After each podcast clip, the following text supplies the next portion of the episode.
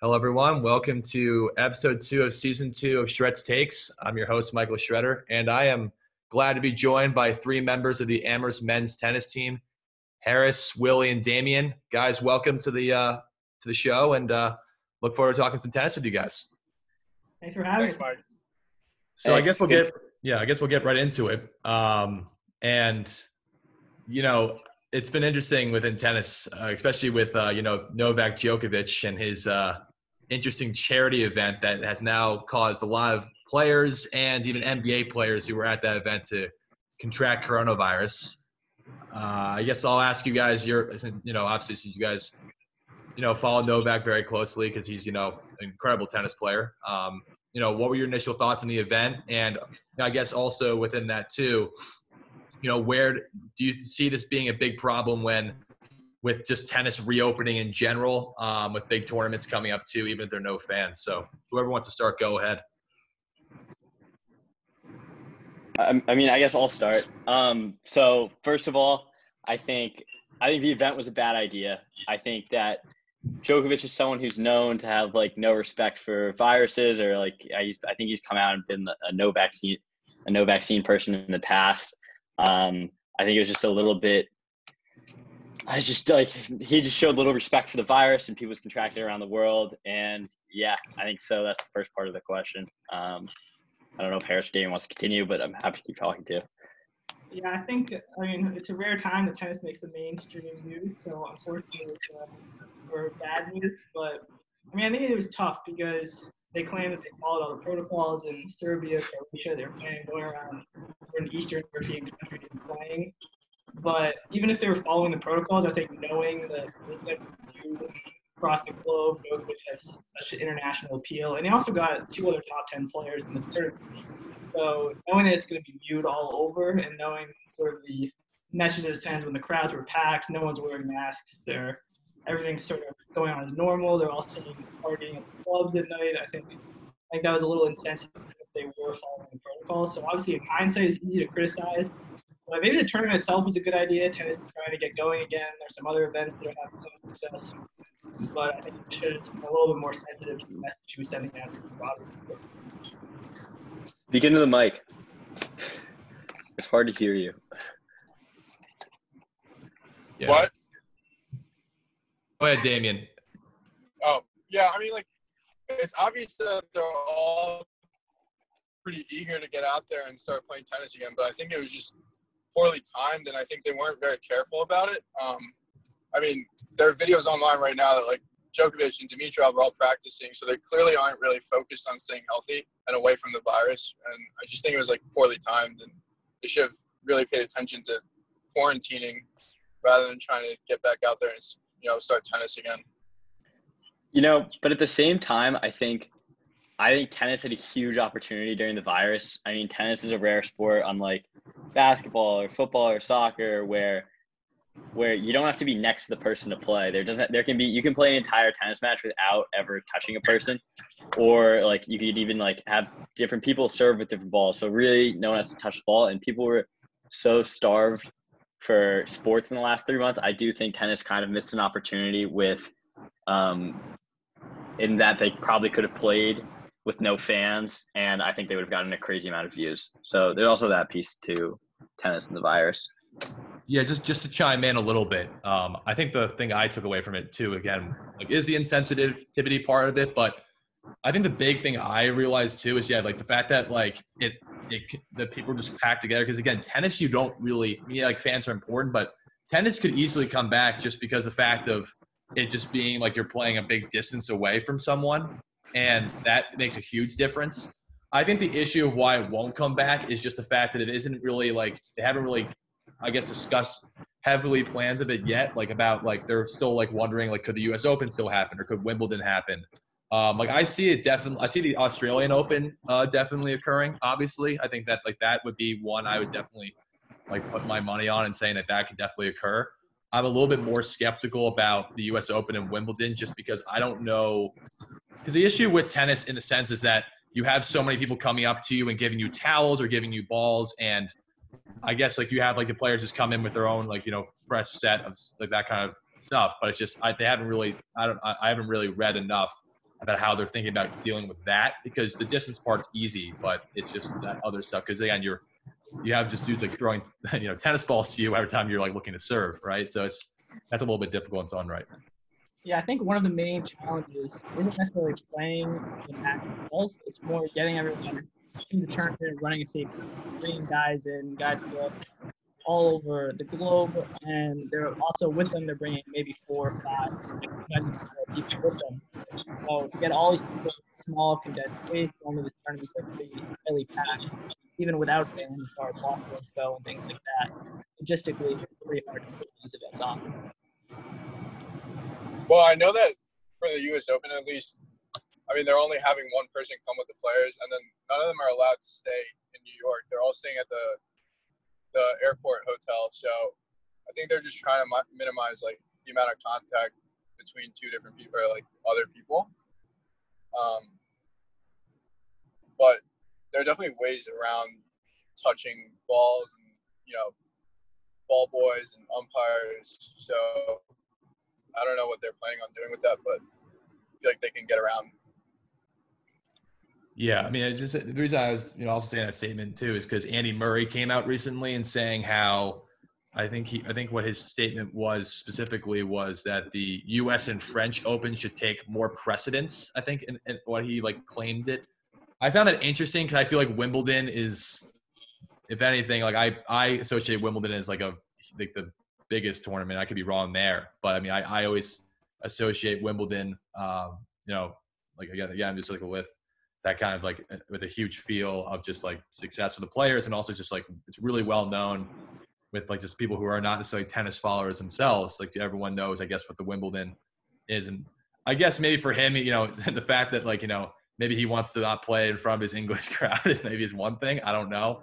Um, but i just found it interesting that he wouldn't mention wimbledon at all because I feel like if anything, Wimbledon would want be something he wanted to play for because I mean I feel like he would want to play in front of his home country, even though, but the problem is maybe he's also thinking about like the coronavirus, you're not going to be playing in front of your home fans. So he's like, I'd rather just play somewhere else in my own country. I don't know if you guys read anything about that, but I don't know what you guys think about that. Yeah, I kind of think so. I saw that too. Um, not so much the Wimbledon, French Open, US. Like, obviously, I mean, they're just the biggest tournaments of the year. Um, but he just kind of disregarded a little bit. Like lower ranked guys depend on um, smaller tournaments in order to get their ranking up and actually make a living doing it. And not everyone can get into the French Open, U.S. Open. So I don't know. Like, yeah, the French and U.S. Open are important because the top ten guys can go try to win a slam. But at the same time, like 90% of professional tennis players are missing out on tons of income um, from those smaller tournaments not happening. So yeah. yeah. I mean, Wimbledon's canceled already for this year, but they rescheduled the French Open for after the U.S. Open. Um, but I read a little bit about it. I think he's trying to recover too from an injury. So maybe was he talking about himself a little bit in terms of his own priorities and returning to tennis? Yeah, yeah. He was yeah, talking about so, he's talking about his own priorities. Yeah, so that might be it. Um, I know they have like the Battle of the Brits coming up, where you know they have like the top British players playing, but I think I don't know. Maybe he's just pretty focused on returning for these Grand Slams that are scheduled already. But I agree with Willie that he needs to also focus on the smaller tournaments because that's where like the lower ranked players really try and come up and make their own money and earn a living. Um, so, kind of a selfish statement. Yeah, I think uh, from my understanding, he was looking at the upcoming schedule that they came out with this condensed schedule. I think there's six tournaments coming up, and after that, they haven't really planned what's going to happen. And they're playing back-to-back weeks, six straight weeks, and two of the events are the French Open and the U.S. Open. So I think he's speaking sort of bluntly, saying that obviously these two tournaments are the biggest tournaments. They're two of the four Grand Slams that are played every year. So those are the priorities for him and probably for everyone else. But I think as Willie and Damien have said there are some interesting implications of the new schedule where these lower ranked guys first aren't getting to play because there's only six professional tournaments, not bringing back, whether many people know it or not, there's so many tiers of professional tennis events that a lot of lower ranked guys rely on, and those aren't happening. But also has some interesting implications for the top guys because already Djokovic and Nadal have both said they might only play one of the two majors with the French Open and the US Open. which is sort of unheard of because then we're likely to going to get maybe a first time winner at these huge events that have been dominated by these big guys. And then also these other events, I mean, two of the other six events are sort of slightly below the majors, but they're huge tier events that are sort of um, very highly sought after to win. And I think a lot of guys are going to be skipping those. So you're going to have these lower ranked guys maybe competing for these huge titles that they've never had a chance to compete for before, which is going to be interesting.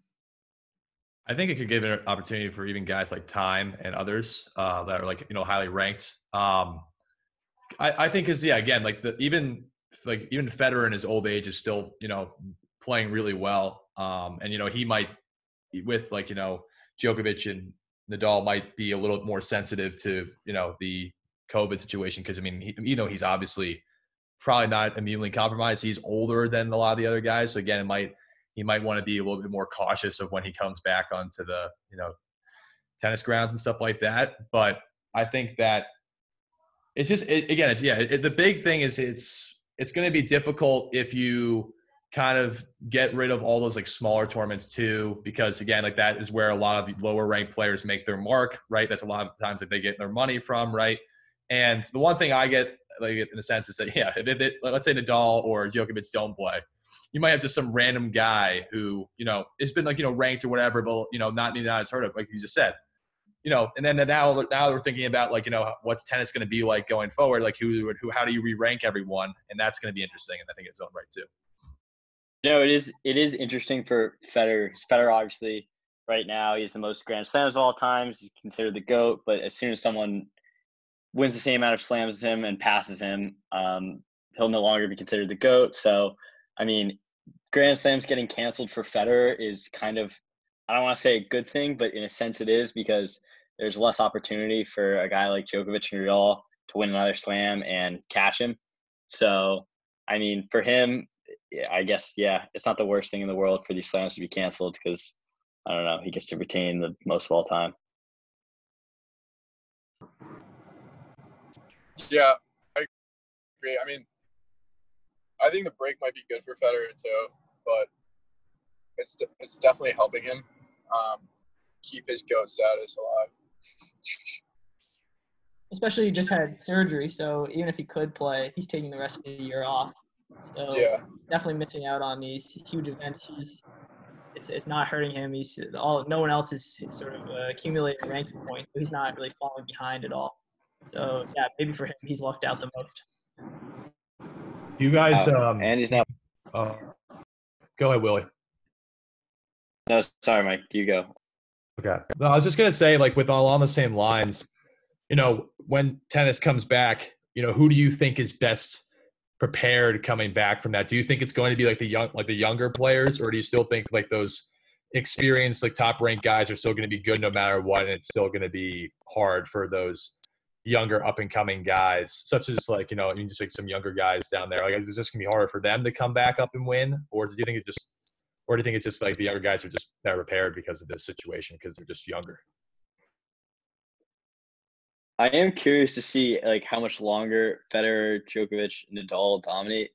I mean, like Thiem is on their heels now, and I don't know Zverev's. I mean, been pushing it a little bit. Dimitrov's even had small breakthroughs here and here, here and there. So it's um, it's a question. I mean, they certainly have probably another two years at least um, to completely dominate, but I would like to see Thiem break through and win one. I mean, I'm kind of sick of the same three guys winning for the last 15 years, so it would be nice.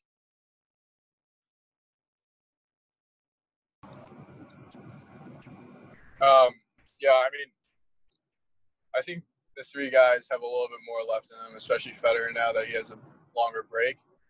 Um, I want to say like maybe Federer will retire after next year. Um, but I think Djokovic and Nadal still have a few more years left in them before, you know, other guys break through. And it's gonna be really tough for younger guys to kind of overtake them. But I think Thiem has a good chance of winning the French Open if Nadal drops off a little bit. I think you know Tsitsipas or Dimitrov has a good chance of winning like a hardcore tournament, a couple Masters, maybe a Grand Slam. But I think it's still a few more years. Yeah, I think the break has leveled the playing field some. I think any guy, Djokovic generated huge momentum at the beginning of the year where he hadn't lost a match. So he sort of lost that. There were some other, but there were also some younger players sort of stepping up, winning some smaller events, um, and coming after them. So it's level things. I think it's going to be really interesting to see these this uh, brief schedule they play when they come back. I mean, maybe things will change once more tournaments get added, but I mean, these guys are coming in with very little sort of match preparation, and they're playing some of the big, biggest events on the calendar every year. So I think maybe it might favor some of these guys that maybe need less rhythm, which might be some older guys, but also some of the bigger hitters that maybe can just come in and blitz everyone else when no one else has been playing any matches. So they might be able to take some people by surprise and um, and win a huge event. Yeah, my position on it is that I think it's gonna benefit. I think it's gonna be more beneficial to the older guys in the sense that like they'll be able to come back and it won't take them as long to get ready to go. I think maybe like look, it may take their bodies longer, but in terms of just like their skill, they're that they've been playing longer, they're more experienced.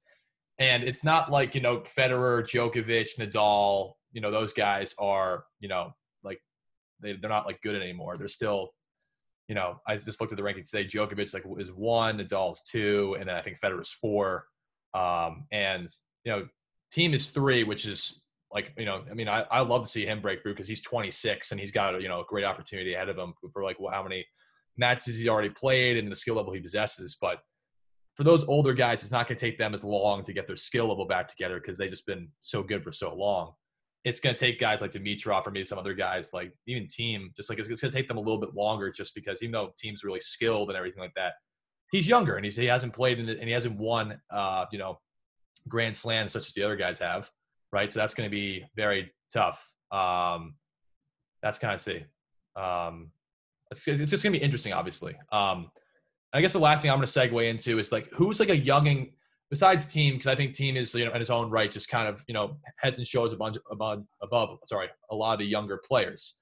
Um, but do you see some you know crazy kind of guy out of like you know people have not really talked about you know maybe coming in and surprising these top guys um, because you know I I normally just hear about the, the four I just named right and there are and I hear about Dimitrov as well and I've heard about some other guys like like you know Medvedev, I think it's I think is his name. Um, I've heard about him. I can't pronounce his name well, but uh, you know, it's just you know he's he's also another one I was thinking about. But I mean, you guys go ahead. I mean, I just want to know what you guys think about that.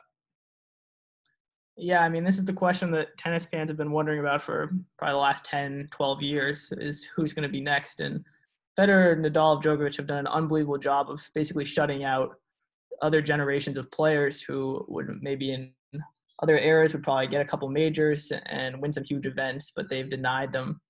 So I don't know. I mean, people are wondering. Yeah, right now, Thiem is maybe the most likely to to win one. Tsitsipas is doing quite well, um, but there are some young guys that are maybe early 20s or even still teenagers that have had some big wins, have some huge games. So there are a couple of young Canadian guys, um, Shapovalov and um, Felix, who have been playing unbelievable. And then one guy at the beginning of the year who generated huge momentum was a Russian guy, um, Andrei Rublev, who I think had only lost one match and won maybe three events. So he's definitely one to look out for. But yeah, it does seem like maybe we're finally going to see some openings for some other guys after maybe 12, 15 years of dominance. Yeah, along with Harris, I would say, other than Thiem, is probably looking like um, Felix is probably ne- next uh, the next biggest favorite to take over. And then hopefully a young American will step up, like um, maybe a Tiafoe will step up and win a slam, or I don't know, maybe Opelka. He's got a big serve, big game. Um, yeah, I don't know. Some good guys coming through college who are pretty good. I'd like to see a guy who played college for four years do something in the pros, um, which I don't know how many guys have really a great shot at that. Maybe I don't know, maybe Willie B, but other than that, JJ Wolf maybe. JJ Wolf. Um, yeah, I don't know. It is an interesting question. Yeah, I mean the same guys that Harris and Willie both said. I think maybe Medvedev might have a good chance of being the next guy to break through along with Thiem, just because he has a really tricky game and he's kind of like Djokovic. But I don't know. That's really it. The the issue is too is these young these guys won't have the careers that like Joe Nadal Federer. I would say like like Thiem's cap is probably like is the best case scenario is he wins what like six or seven slams. Um, like no one, it looks like no one's going to be winning 20 slams all anytime soon. I mean, Nadal won the French Open when he was like what 17. Um, so I mean, no, no one's that, no one's showing that much potential. But the interesting thing is these top guys have basically totally skewed how people view maybe like successful players because we're looking at three guys who are probably the three best players to ever play, all playing in the same era, which is unique to sports because a lot of times, whether it's the NBA, you're comparing LeBron and Jordan. Um, a lot of different sports you're comparing eras. So right now we're looking at three guys. So then we're like, yes, these other guys, the cap is lower, but in past eras, winning five, six, seven majors is you're suddenly maybe up there among maybe the top 10, 20 players ever. And now it's it's really not as relevant. Yeah, I guess like the one thing I'm going to say quickly, um, will I let you go in a second? Um, just the one thing I was going to say is that with like terms of basketball, like the, the, the crazy thing about tennis, like you said, is that you have like the three greatest players of all time playing now. In basketball, you know, people argue LeBron might be that, but you don't have, you know, the other like the other players, even like Kawhi Leonard or like you know, uh, KD or Giannis. They aren't there yet. I mean, like and their and their cap is like you know yeah, they'll be a top 15 player maybe when it's all said and done. LeBron's kind of cemented his legacy, but it's like that's like it's just weird. I mean, I, I, think again, like no one really talks about how good you know those three guys in tennis are all the time, and how hard. Yeah, it's like Willie and Harris, you said it too. It's just like how hard it's going to be for younger players who are still going to be looked at as successful. They're going to be like, well, they're not Federer, Djokovic, and Nadal. They're they're very good, but and, and that's that, that's hard to live up to, especially because the media you know, always likes to compare people too. It's just it's that's a difficult, you know, it's difficult for those guys like Thiem or, you know, you know, like you know Wolf or other guys you just mentioned to just like live up to that kind of like you know billing, I guess in a sense, or that kind of like standing. It's just like it's really tough. Willie, go ahead. Yeah, it's crazy how there being three guys probably really saved. Also, like it's skewed now because they've all won about twenty, what seventeen to twenty, and if there were two of them, what then they're at like probably the both two guys have 30 plus slams and like that's one that would 30 plus slams with a feat is a feat that I don't know can ever happen in men's tennis, but like that would have been possible if I don't know Djokovic had never picked up a tennis racket or something like that. What do you think? Like, I guess maybe I'll. I mean, this is what I think about it. But like, like I guess you know, there there are guys who play tennis at a young age, right? Just like you know, guys who go professionally usually play at a really young age, either a lot, you know, in, in a lot of different countries. And I, I, the thing that amazes me is just like, you know, you see a lot of guys, and even today, you have, you know, better access to training, better access to, you know, getting more athletic, better. I mean, online, you have so many online tools to get yourself so much more skilled in the sport, even like tennis, right? But then the fact that these guys aren't maybe as skilled as those three, I just, I, I guess you guys might know it better than I do, but I just don't really understand how those three just got so much more skilled than even like the younger generation, just because maybe it's the coach they had, maybe it's just the fact that they were just gifted athletically more so than these other guys. But when I look at that, I'm saying, you know, today you should have as good or better access to those kind of trainers and that kind of skill level in a sport like tennis, just because everything's so much more accessible due to social media, due to online sources, due to just the fact that people are more interactive than they ever have been before through those networks. I mean, I don't know if you guys know like definitive answer on that, but I mean, I, I, that just kind of shocks me the fact that these guys are older, you know, like there's way more skill than everyone else below them. It's just kind of it's kind of scary. It's definitely scary. I think um, one of the things that actually the top guys they've talked about at this point.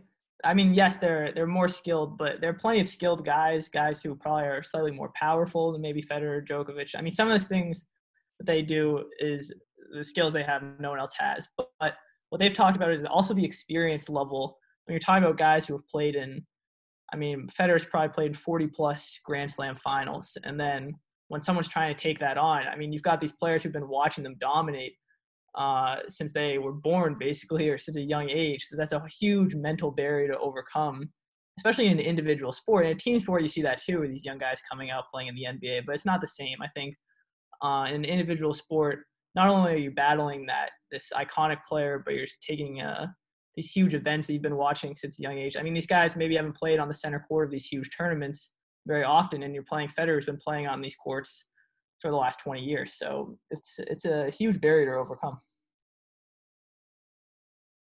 Yeah, I mean, for us, like we're all only D three tennis players, but like even when you're playing like a senior in college and you're a freshman, like wasn't so easy and like you're like, oh man, this guy's been playing college tennis for so long.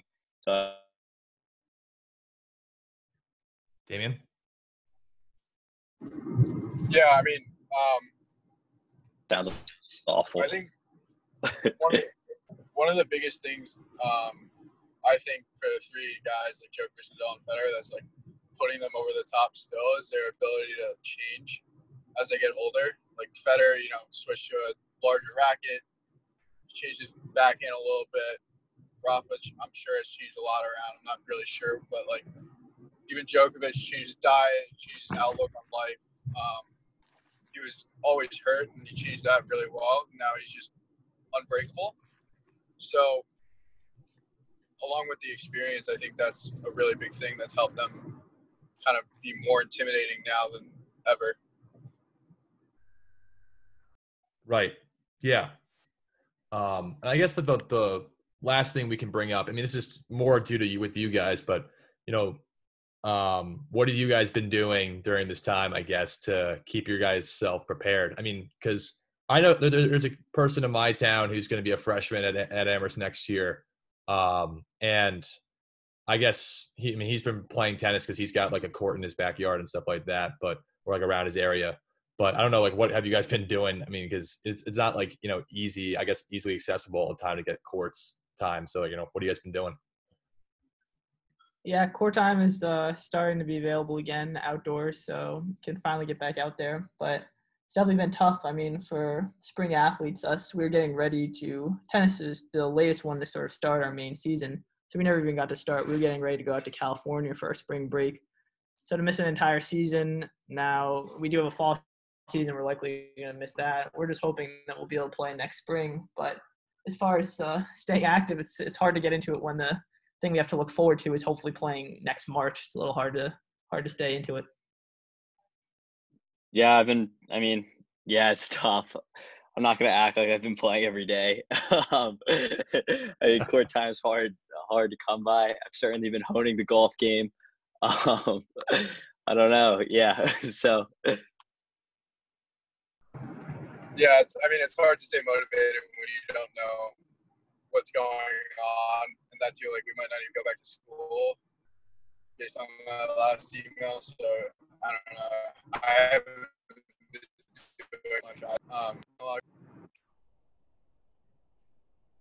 I guess we're having some technical difficulties with Damien. Um, but I mean, we'll see if we can get back on. But if not, um, I think I think this is probably a good time to wrap it up.